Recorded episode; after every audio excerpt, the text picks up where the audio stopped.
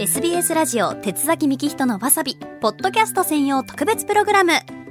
堀葵の掘り出しトーク。さあ本編のわさびでは深く掘り下げなかった話題などをゆるーく自ら掘り出してお届けするこちらのコーナー。木曜日に収録というのは珍しいんですけれども今日は1月25日。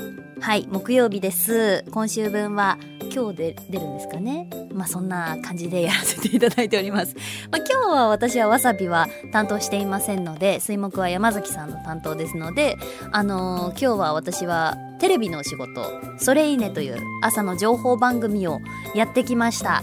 で今日はそこであのー番組とまあしずしず鉄ストアさんのコラボレーション恵方巻きが販売されるよというような内容をメインで放送してきたんですけど皆さん節分節分だって 節分は ダメだ。皆さん節分はどのように過ごされておりますか？恵方巻き絶対食べるよという人手挙げてください。そうですか。見えてないのでどれぐらいみんなやるのかわかんないんですけどなんかまあ私の今年の目標の一つとしてこう季節を楽しみたいっていうのがあるんですよ。一応鏡餅も飾ったし今年は。まだ食べてないんですけど 開いてないっていう。鏡開いては鏡開けてまだないのでちょっと餅もそろそろ食べないとなっていうところなんですけど、まあ、2月は節分とバレンタインデーがあるじゃないですかなんとか何かしらをやりたいんですよ。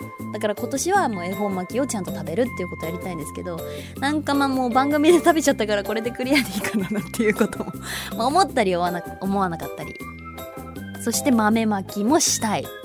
でもこのあ先に今恵方巻きの話をしておくと、まあ、あのヨエロスンとソレイネがそれぞれで番組のこの恵方巻きを作ったんですね。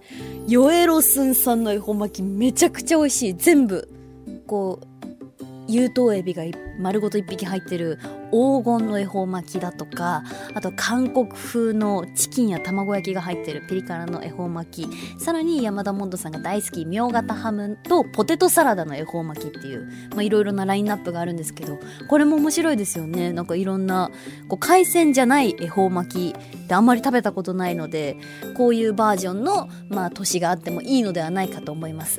でさらにあのそれいいねの方でも朝にぴったりの恵方巻きを作りました。これはですねトルティーヤ生地を使って中にこうサラダとハーブのサラダチキンがたっぷり入ってる。そして私の好きなチーズも入ってるよっていうものなんですけどよくないですか？朝にぴったりの恵方巻き。トルティーヤじゃねえかというツッコミは受け付けておりません。違いますから恵方巻きですから。恵方巻きサイズですから。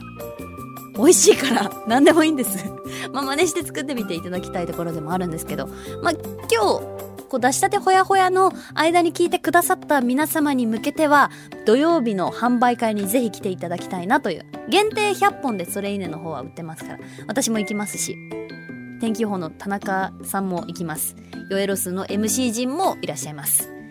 みんなでワイワイ販売会しますからね、ぜひお近くの方、足を運んでいただければと思います。まあそんなこんなで恵方巻きはまあ、うん、三角ぐらいクリアレベルで言うと、まあ、気分が乗れば2月3日になんかしらします。ぐらいのテンションで。で、もう一個豆巻きですよ。どうしようかなと思って、あの私、まあ以前住んでいたのが青森県だったんですけど、青森って豆巻き、ピーナッツでやるの。落花生なんですよ。びっくりしてその時。あそんなことあるんだと思って。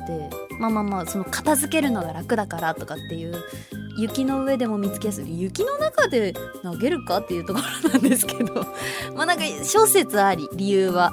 でもとにかく落花生を殻ごと投げるっていうのがこう青森式なんだよっていうのを教わってえそうなんだって調べたら東北とか北海道で、まあ、結構そういうことが行われるらしいんですけど片付けやすさもありますよね。ただその年の数だけ豆食べるっていうけど2個入りの場合はどうするんだっていうこう議論の余地はあるようではいそんなこともあるそうなんですけど。私実家では砂利豆投げてました。知ってます？静岡のお土産とかであのちびまる子ちゃんパッケージの砂利豆とかも売ってるんですけどはい。東海地方の会社のお菓子みたいですね。砂利豆、ちっちゃい袋。これ、袋菓子なので、こう投げてもまあ掃除しやすいっていうことで砂利豆を使ってたんですけど、私、幼稚園のおやつの中で2番目に好きでした。出てくるので。そう。1番目はフローズンヨーグルト。で、2番目が砂利豆だったんですけど、なんか、砂利豆ってめちゃくちゃちっちゃいんですよ。で、ちっちゃい中にほんと小粒の豆がポコポコポコって入ってて、食べるんですけど、大人になった今、一袋じゃ足りないんですよね、全然。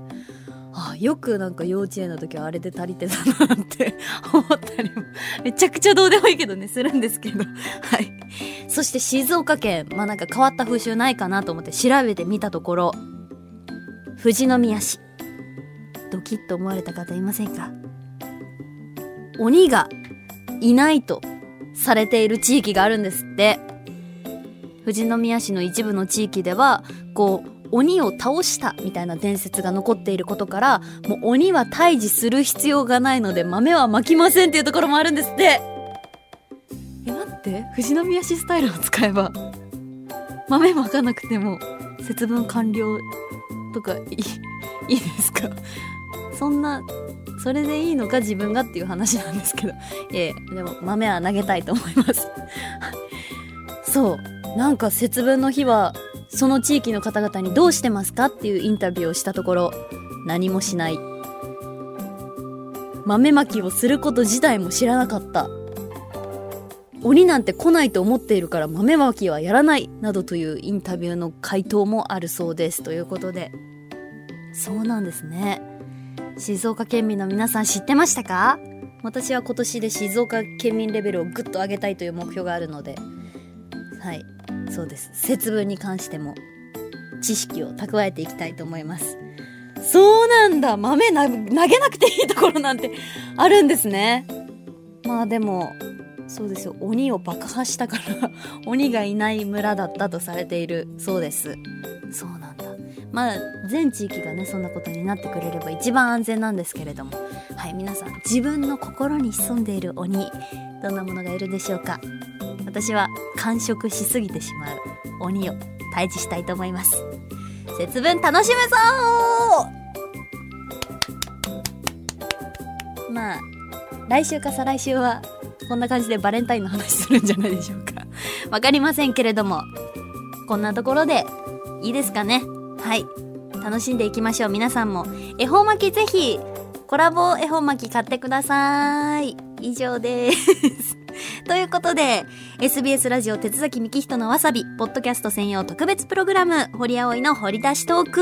今日はこれにておしまいです。次回もお楽しみに。今年の恵方は東北とやや東だよ。